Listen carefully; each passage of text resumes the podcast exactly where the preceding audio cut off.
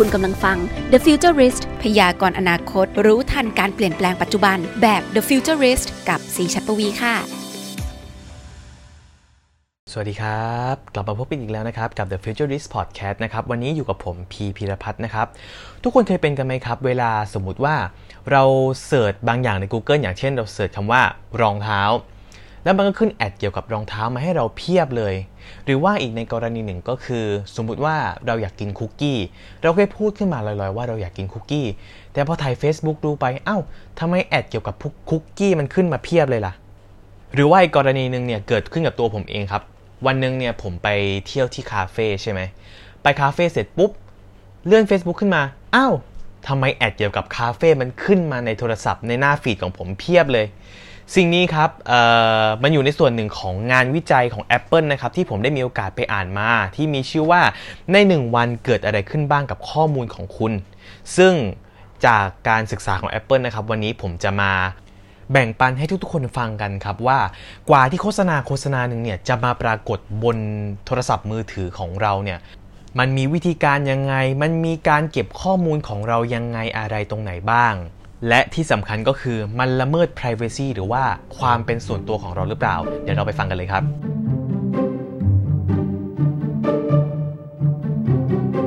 จากการศึกษาวิจัยของ Apple นะครับในเรื่องใน 1 วันเนี่ยเกิดอะไรขึ้นกับข้อมูลของคุณบ้าง ผลการศึกษานะครับทำผมประหลาดใจมากๆ เพราะคุณรู้ไหมครับว่าแอปที่คุณใช้อยู่ในปัจจุบันทุกวันเนี่ยมีตัวติดตามฝังอยู่ ซึ่งโดยเฉลี่ยครับ ใน1แอปพลิเคชันเนี่ยจะมีตัวติดตามถึง 6 ตัวกันเลยทีเดียว และแอปยอดนิยมส่วนใหญ่ของทั้ง Android และ iOS เนี่ยมีตัวติดตามฝังอยู่ทั้งหมดเลย นั่นหมายความว่าอ้าวนี่เราถูกติดตามไปแล้วเหรอ ซึ่งคำตอบก็คือใช่ครับ เพราะว่ามันจะมีสิ่งที่ให้เรากดอนุญาตอยู่ใช่ไหมว่าแบบขอติดตาม location ขอเข้าถึงข้อมูลต่างๆ นานา ซึ่ง ตัวติดตามนะครับมักจะถูกฝังอยู่ในโค้ดของบริษัทอื่นที่ช่วยนักพัฒนาในการสร้างแอปพลิเคชันครับการพัฒนาที่นักพัฒนานะครับใส่ตัวติดตามเหล่านี้เนี่ยไว้มันจะช่วยทำให้บริษัทอื่น สามารถเก็บรวบรวม และเชื่อมโยงข้อมูลที่คุณแชร์กับบริษัทเหล่านั้น ข้ามไปข้ามมาระหว่างแอปพลิเคชัน แล้วก็นำไปเชื่อมโยงกับข้อมูลอื่น ๆ เกี่ยวกับตัวเราที่มีการเก็บเอาไว้ได้ครับ ซึ่งมันจะมีคนคนหนึ่งครับ ที่เรียกว่านายหน้าหาข้อมูลหรือที่เรียกว่า Data Broker ครับ เป็นผู้เก็บรวบรวมข้อมูลและ จำหน่าย ให้สิทธิ์ใช้งาน หรือเปิดเผยข้อมูลส่วนตัวต่างๆ กับบริษัทอื่น โดยที่ข้อมูลนั้นนะครับเป็นข้อมูลบุคคลใดบุคคลหนึ่งที่บริษัทไม่ได้มีความสัมพันธ์โดยตรงแต่อย่างใดเลย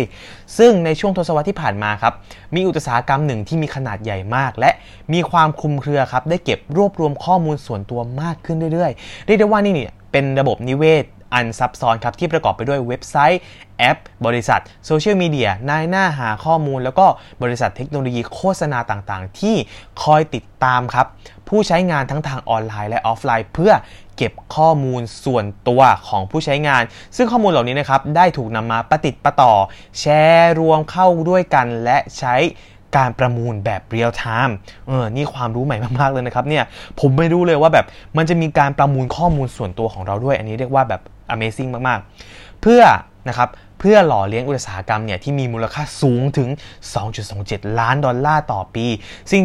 ที่ว่านี้นะครับยังเกิดขึ้นทุกวันในขณะที่ผู้คนเนี่ยใช้ชีวิตประจำวันไปเรื่อยๆ แล้วก็บ่อยครั้งนะครับมักจะเกิดขึ้นโดยที่เราเนี่ยไม่ได้รับรู้หรือว่าอนุญาตเลยด้วยซ้ำถ้าเป็นอย่างนั้นเนี่ยเราลองมาดูกันดีครับว่า อุตสาหกรรมนี้เนี่ยจะสามารถรู้อะไรเกี่ยวกับตัวเราแล้วก็ข้อมูลของเราได้บ้าง ผ่านตัวละครผ่านเรื่องราวสมมุตินะครับที่เป็นบทบาทสมมุติระหว่างคุณพ่อกับลูกสาวคู่หนึ่งครับที่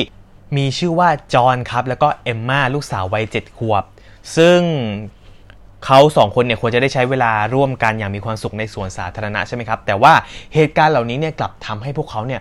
ถูกแบบเก็บข้อมูลโดยที่เขาแบบไม่ได้รู้เลย และผมเชื่อเลยว่าเหตุการณ์ของจอห์นและเอมมาเนี่ยน่าจะเคยเกิดขึ้นกับ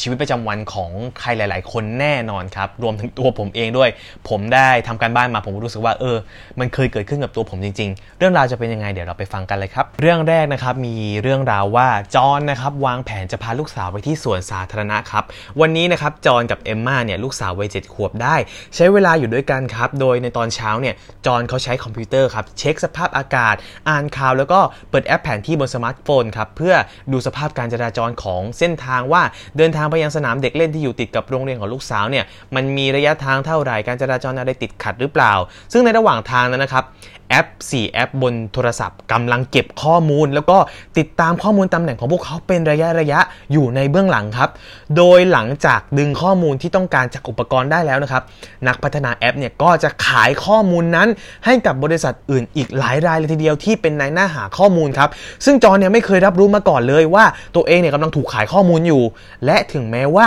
จะอ้างว่าข้อมูลบอกตำแหน่งที่ตั้งนั้นไม่ได้ระบุตัวตนครับ แต่แต่ครับ การติดตามผู้ใช้เนี่ยก็ทำให้นายหน้าเนี่ยหาข้อมูลที่สามารถเชื่อมโยงทั้งสถานที่ที่จอนเคยไปจากแอปเหล่านั้น กับข้อมูลที่เก็บเอาไว้ขณะที่เขาใช้แอปอื่น ๆ ได้ นั่นหมายความว่าบริษัทและองค์กรใดก็ตามครับ สามารถซื้อข้อมูลที่มีการติดตามข้ามไปมาระหว่างแอปพลิเคชัน แล้วก็ข้อมูลจากแหล่งอื่น ๆ เพื่อนนำไปใช้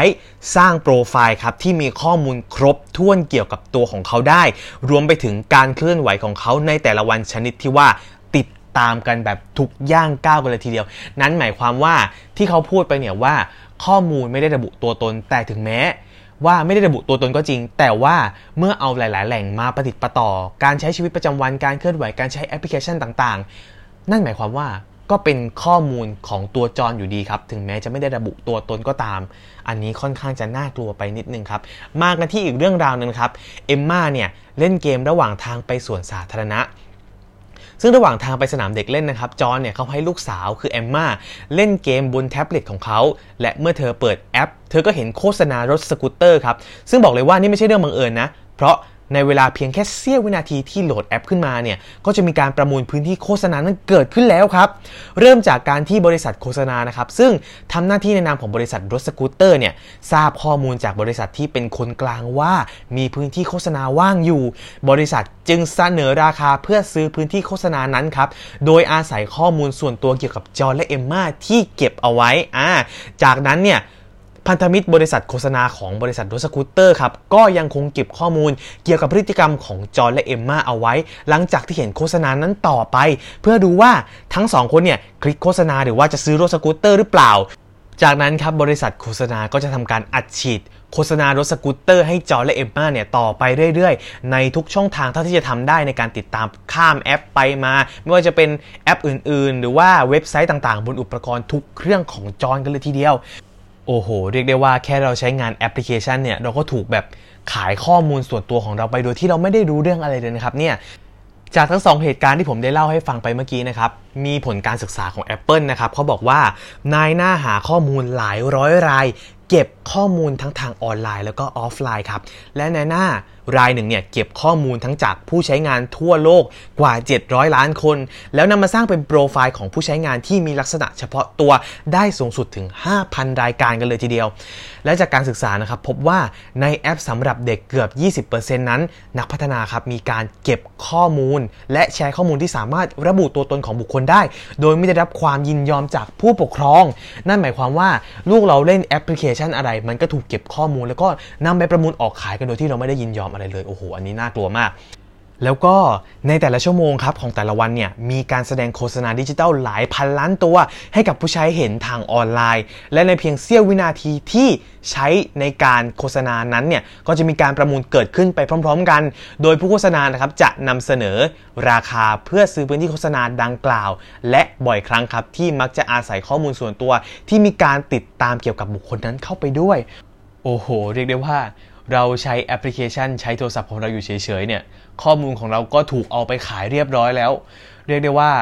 ความรู้ใหม่มากๆครับ ไม่เคยรู้มาก่อนเลยจริง ๆ ต่อมาครับเป็นเหตุการณ์ต่อเนื่องจากเมื่อกี้นะครับก็คือจอห์นและเอมมาเนี่ยกำลังถ่ายเซลฟี่กันอยู่ที่สวนสาธารณะครับทั้งคู่นะครับก็ได้ลองเล่นแอปพลิเคชันที่สามารถใส่ฟิลเตอร์กับหน้าตัวเองได้กับรูปถ่ายตัวเองได้ ทั้งคู่ก็ได้ ตกลงครับเลือกใส่ฟิลเตอร์หูกระต่ายลงในรูป แต่ผลลัพธ์ก็คือไม่ใช่แค่นั้นนะครับ เพราะแทนที่แอปจะใส่ฟิลเตอร์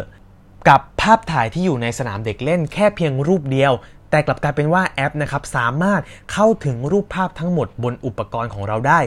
ซึ่งเมื่อจอนครับได้โพสต์รูปลงในโซเชียลมีเดียเนี่ยแอปก็จะทำการเชื่อมโยงกิจกรรมออนไลน์ของจอนทั้งหมด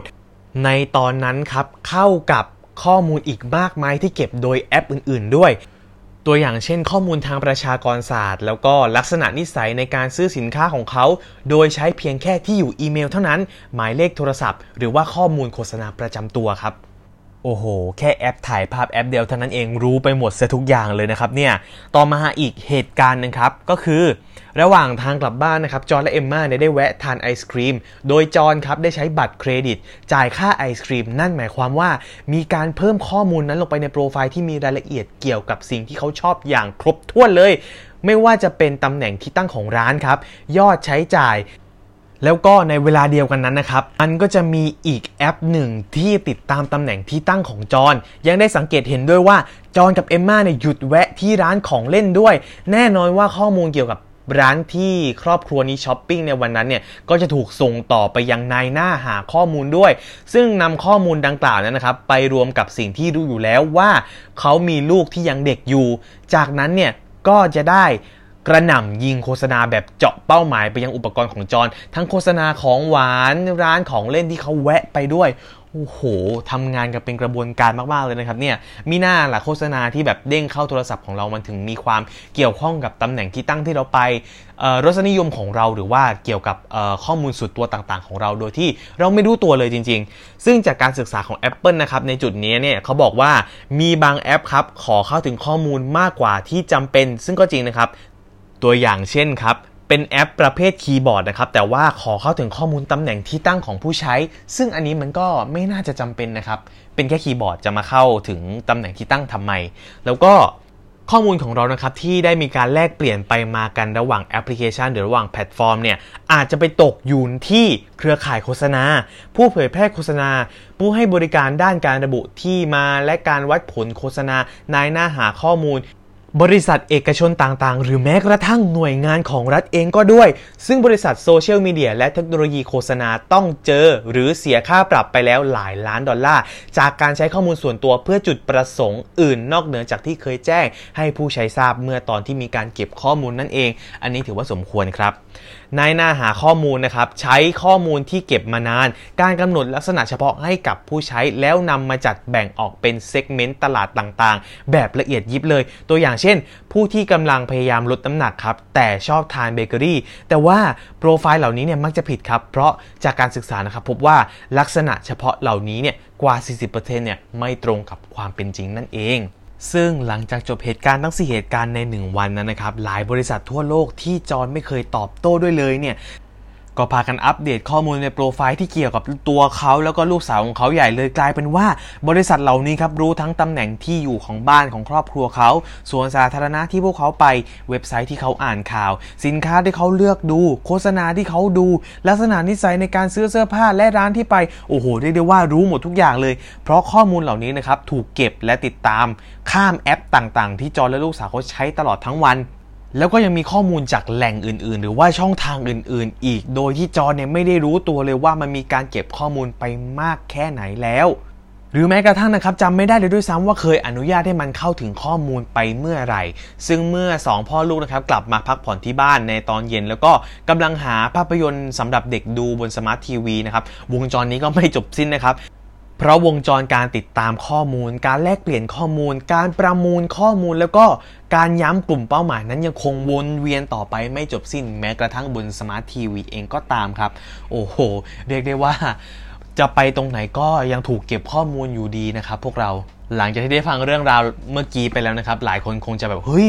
ข้อมูลของเราเนี่ย ถูกล้วงไปขนาดนั้นเลยเหรอ เราไม่รู้ตัวเลยสักนิดเดียว แล้วเราจะมีวิธีการป้องกันไม่ให้เราถูกละเมิด Privacy หรือเปล่า ไม่อยากให้ข้อมูลของเราในถูกเล็ดลอดไปจนถึงนายหน้าหาข้อมูลเนี่ยต้องทำไงต้องขอบอกกันเลยครับว่า ถ้าเกิดใครเป็นคนใช้ iPhone เนี่ยโชคดีหน่อยที่ Apple นะครับเขามีนโยบายด้านความเป็นส่วนตัวที่ค่อนข้างจะ หนาแน่นกว่าทุกๆระบบเลย ซึ่ง Apple นะครับเขาเชื่อว่าความเป็นส่วนตัวนั้นคือสิทธิมนุษยชนขั้นพื้นฐาน เขาจึงออกแบบผลิตภัณฑ์ แล้วก็บริการของเขาเนี่ยโดยยึดตามหลักด้านความเป็นส่วนตัวทั้งหมด 4 ข้อ ดังนี้ครับก็คือข้อแรกครับเขาจะลดปริมาณข้อมูลให้เหลือน้อยที่สุด นั่นก็คือเก็บข้อมูลให้น้อยที่สุดเท่าที่จำเป็น ต้องใช้ในการตอบสนองสิ่งที่คุณต้องการสำหรับการบริการนั้นๆครับข้อต่อมาครับก็คือ การประมวลผลบนอุปกรณ์ครับก็คือประมวลผลข้อมูลบนอุปกรณ์ทุกครั้งที่ทำได้ แทนการส่งข้อมูลไปยังเซิร์ฟเวอร์ของ Apple ทั้งนี้นะครับก็เพื่อปกป้องความเป็นส่วนตัวของผู้ใช้ แล้วก็ลดการเก็บข้อมูลให้น้อยที่สุดนั่นเองครับข้อที่3ครับก็คือความโปร่งใสและการควบคุมสำหรับผู้ใช้ครับ ซึ่งจะมีการแจ้งให้ผู้ใช้ทราบทุกครั้งครับว่ามีการแชร์ข้อมูลอะไรบ้าง มีการนำข้อมูลไปใช้อย่างไรบ้าง และให้ผู้ใช้เนี่ยสามารถควบคุมเรื่องเหล่านี้ได้ด้วยตัวเองครับ แล้วก็ข้อสุดท้ายก็คือความปลอดภัยครับฮาร์ดแวร์และซอฟต์แวร์ทำงานร่วมกันเพื่อปกป้องข้อมูลให้ปลอดภัยอยู่เสมอนั่นเองครับ นั่นจะทำให้ผู้ใช้ iPhone ทั้งหลายสามารถมั่นใจได้เลยครับว่าข้อมูลของคุณเนี่ยปลอดภัยแน่นอน มี Privacy เต็มที่แน่นอน ซึ่ง Apple เขาก็ได้แนะนำว่า เพื่อป้องกันไม่ให้ถูกการติดตามข้อมูลนะครับ จากเรื่องราวของจอนเนี่ยเขาจึงแนะนำให้ใช้งานผ่านตัวแอปพลิเคชัน หรือว่าเบราว์เซอร์ต่างๆ ของ Apple แทนครับ อย่างเช่น ในตอนที่จอนนะครับเช็คสภาพอากาศบนคอมพิวเตอร์ใช่ไหม ก็แนะนำให้ใช้ Safari แทนเพื่อป้องกันการติดตามครับ แล้วก็หากต้องการอ่านข่าวในตอนเช้านะครับ ก็ใช้ Apple News แทน เพราะว่าจะไม่มีการติดตามข้อมูลใด ๆ เช่นกัน พูดง่าย ๆ เลยก็คือใครใช้ iPhone เนี่ยรับรองว่าปลอดภัยแน่นอนครับ Privacy เนี่ยมาเต็มที่แน่ ๆ ตัวอย่างที่เห็นได้ชัดเลยก็คือ สมมุติว่าเราโหลดแอปพลิเคชันมาใช่ไหมครับ แล้วแอปพลิเคชันมันจะมีการเข้าถึงข้อมูลต่างๆ ของเราไม่ว่าจะเป็นภาพถ่าย กล้องถ่ายรูปไมโครโฟน หรือว่าจะเป็น location เนี่ยของ Apple ระบบ iOS เนี่ยเขาจะมีการเด้งขึ้นมาว่า ขออนุญาตการเข้าถึงก่อนในทุกๆ ครั้งดังนั้น จึงทำให้ผู้ใช้งานเนี่ยสามารถมั่นใจได้เลยว่า เอ๊ะ ฉันไม่อยากให้เข้าถึงไมโครโฟน ฉันกดไม่อนุญาต ฉันไม่ให้เข้าถึงกล้องถ่ายรูป ฉันไม่กดอนุญาต นั่นจึงทำให้ผู้ใช้ไอโฟนทั้งหลายเนี่ยสามารถมั่นใจได้ว่า เราจะไม่ถูกติดตามข้อมูล ไม่ว่าทั้งทางใดทางหนึ่ง แน่นอนถ้าเราไม่อนุญาตครับซึ่งสามารถสร้างความมั่นใจให้กับผู้ใช้งานทั้งหลายได้เลยว่า เราจะไม่ถูกละเมิด privacy อย่างแน่นอนครับ ใช้ได้อย่างสบายใจเลย เรียกได้ว่าเคลียร์ไปแล้วนะครับสำหรับผู้ใช้ iPhone ทั้งหลายว่าเราสามารถเอ่อ make sure เลยเลยว่าเอ่อเราเนี่ยปลอดภัยจากการถูกโจรกรรมข้อมูลหรือว่าไม่ถูกละเมิด privacy แน่นอน แต่ว่าสงสัยกันไหมครับว่ากว่าที่โฆษณาจะมาถึงโทรศัพท์มือถือ หรือว่าโชว์บนหน้าฟีดของเราเนี่ยมันมีขั้นตอนยังไงบ้าง แล้วก็ ไอ้ที่ว่าการประมูลโฆษณาเนี่ยมันทำกันยังไง เดี๋ยววันนี้ผมจะมาอธิบายให้ฟังนะครับ ก็คือมันจะมีขั้นตอนอยู่ประมาณ 5 ขั้นตอนครับ ที่ Apple เขาได้อธิบายเอาไว้นะครับ โดยอ้างอิงจากสถานการณ์ของจอห์นและเอมมานะครับว่า ภายในเสี้ยววินาทีเนี่ยมันมีการเลือกโฆษณาที่จะมาปรากฏบนหน้าจอมือถือของเราได้ยังไงบ้าง มากันที่ข้อแรกครับก็คือนักพัฒนาแอปนะครับที่เอ็มมาเนี่ยใช้งานจ้างบริษัทเทคโนโลยีโฆษณาครับให้ทำหน้าที่ประมูลพื้นที่โฆษณาแบบเรียลไทม์ต่อมาข้อที่ 2 ครับเมื่อเอ็มมาเนี่ยเปิดแอป เครือข่ายโฆษณาครับก็จะรวบรวมข้อมูลจากการใช้งานบนอุปกรณ์ของจอน รวมไปถึงข้อมูลจากบริษัทอื่นด้วยครับ โดยอาศัย ID โฆษณาของจอห์นหรือข้อมูลอื่น ๆ ที่เปิดให้สามารถติดตามได้ แล้วก็มาข้อ 3 ครับ เครือข่ายโฆษณานะครับ แชร์ข้อมูลเหล่านี้บางส่วน โดยเฉพาะ ID โฆษณาให้กับใครก็ตามที่มีโอกาสเป็นผู้โฆษณา ซึ่งก่อนเสนอราคาเนี่ย ผู้โฆษณาก็มักจะพยายามเปรียบเทียบเรียนรู้ข้อมูลเกี่ยวกับผู้ใช้งานรายนั้นให้ได้มากที่สุดเท่าที่จะเป็นไปได้ ทั้งข้อมูลที่ผู้โฆษณามีอยู่แล้ว และจากข้อมูลส่วนตัวที่เก็บรวบรวม ผ่านการติดตามและการทำโปรไฟล์ โดยการเอาเอาข้อมูลมาปฏิปต่อนั่นเองครับ แล้วก็ข้อ 4 ครับ ยิ่งลักษณะเฉพาะของจอร์และเอมมาที่ได้มาจากข้อมูลของพวกเขาเนี่ยสอดคล้องกับกลุ่มเป้าหมายของโฆษณามากเท่าไหร่ผู้โฆษณาครับก็จะเสนอราคาสำหรับพื้นที่โฆษณาสูงมากเท่านั้นนั่นเอง และมาที่ข้อสุดท้ายครับก็คือโฆษณารถสกูตเตอร์ของผู้เสนอราคาที่ชนะการประมูล ปรากฏบนอุปกรณ์ของเอมมาที่ใช้อยู่นั่นเอง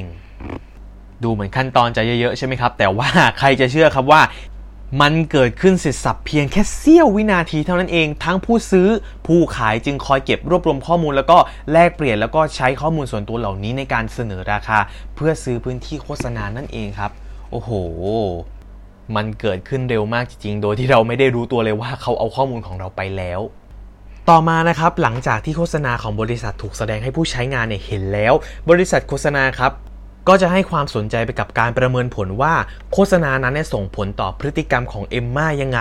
โดยกระบวนการนี้นะครับเรียกว่าการระบุที่มาของโฆษณานั่นเองครับ ซึ่งเริ่มจากการที่ผู้โฆษณาเนี่ยพยายามติดตามพฤติกรรมการใช้งานบนอุปกรณ์ที่เอมม่าใช้อยู่ เพื่อทำการเก็บข้อมูลเกี่ยวกับสิ่งที่เธอทำบนเว็บ บนแอป หรือแม้แต่สถานที่ที่เธอไปในชีวิตจริงนั่นเอง ซึ่งถ้าหากเป็นโฆษณาสำหรับเอ่อพวกสินค้าผลิตภัณฑ์นะครับผู้โฆษณาเนี่ยอาจจะพยายามติดตามว่าหลังจากนั้นเนี่ยผู้ใช้ไปที่เว็บไซต์ของตัวเองหรือเปล่า หรือว่าไปที่หน้าร้านของตัวเองเพื่อซื้อสินค้านั้นไหม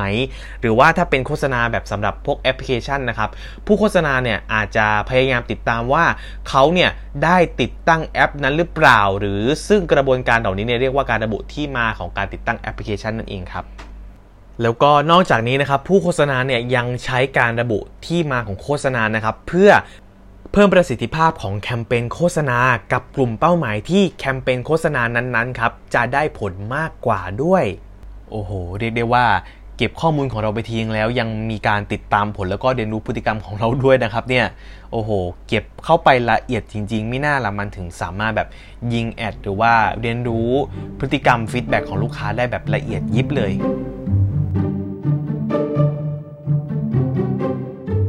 เรียกได้ว่า โฆษณาในรูปแบบออนไลน์เนี่ยไม่ใช่เรื่องเล่นๆเลยนะครับ นอกจากที่เราจะถูกเก็บข้อมูลไปโดยที่เราไม่ได้อนุญาตแล้วเนี่ย นอกจากข้อมูลมันยังเรียนรู้ไปถึงพฤติกรรมของเรา สถานที่ที่เราไปสิ่งที่เราชอบ สิ่งที่เราค้นหาสิ่งที่เราเซิร์ชโอ้โหเรียกได้ว่ารู้หมดเลยนะครับเนี่ยเรียกได้ว่าเรื่องราวที่ผมได้เอามาเล่าในวันนี้เนี่ยเป็นความรู้ใหม่สำหรับตัวผมเองด้วย แล้วก็ ต้องขอบคุณการศึกษาของ Apple ด้วยนะครับ ที่ช่วยให้พวกเราได้รู้ว่ามันมีการเก็บข้อมูลหรือว่าข้อมูลส่วนตัวของเราเนี่ยมันถูกเอาไปทำอะไรบ้างใน 1 วันนะครับ หวังว่าสิ่งที่ผมเอามาเล่าทุกคนในวันนี้จะเป็นประโยชน์ต่อทุกๆคนนะครับสำหรับใครที่ฟังแล้วเนี่ยเกิดสงสัยขึ้นมาว่า เอ๊ะ นี่ฉันโหลดแอปมาแล้วแบบฉันกด allow อะไรไปบ้าง ก็สามารถไปเช็คดูได้ครับ ถ้าเกิดว่าใครไม่อยากให้เข้าถึงข้อมูลอะไรก็สามารถไปปิดได้สำหรับคนที่ใช้ iPhone นะ เพื่อป้องกันไม่ให้ พื่อเป็นการป้องกันนะครับให้ข้อมูลของเราเนี่ยปลอดภัย แล้วก็ไม่ถูกนำเอาไปใช้ในการทำการตลาดหรือว่านำไปใช้ในทางอื่นๆ โดยที่เราไม่ได้อนุญาตนะครับ เพื่อ Privacy ของเราเองนะครับสำหรับในตอนต่อไปนะครับ ผมจะมีเนื้อหาอะไรมาฝากกันอีก ก็อย่าลืมติดตามใน The Futurist Podcast ตอนต่อไปนะครับ ทุกคนสามารถฟังแบบสดๆ ได้นะครับ ที่ FM 89.5 MHz วิทยุราชมงคลนะครับ หรือถ้าเกิดฟังแบบสดๆ ไม่ทันก็สามารถฟังย้อนหลังได้ครับ ที่ The Futurist Podcast นะครับ ในทุกๆ ช่องทางเลยไม่ว่าจะเป็น Apple Podcast Spotify หรือ SoundCloud ครับสำหรับวันนี้นะครับผมต้องขอตัวลาไปก่อนแล้วพบกันใหม่นะครับ สวัสดีครับ และคุณสามารถกลับมาติดตามฟังพอดแคสต์ดีๆที่ช่วยพยากรณ์อนาคต รู้ทันการเปลี่ยนแปลงปัจจุบันแบบ The Futurist ให้ทะยานสู่โลกอนาคตได้อย่างก้าวหน้าและมั่นคงนะคะสำหรับวันนี้ สวัสดีค่ะ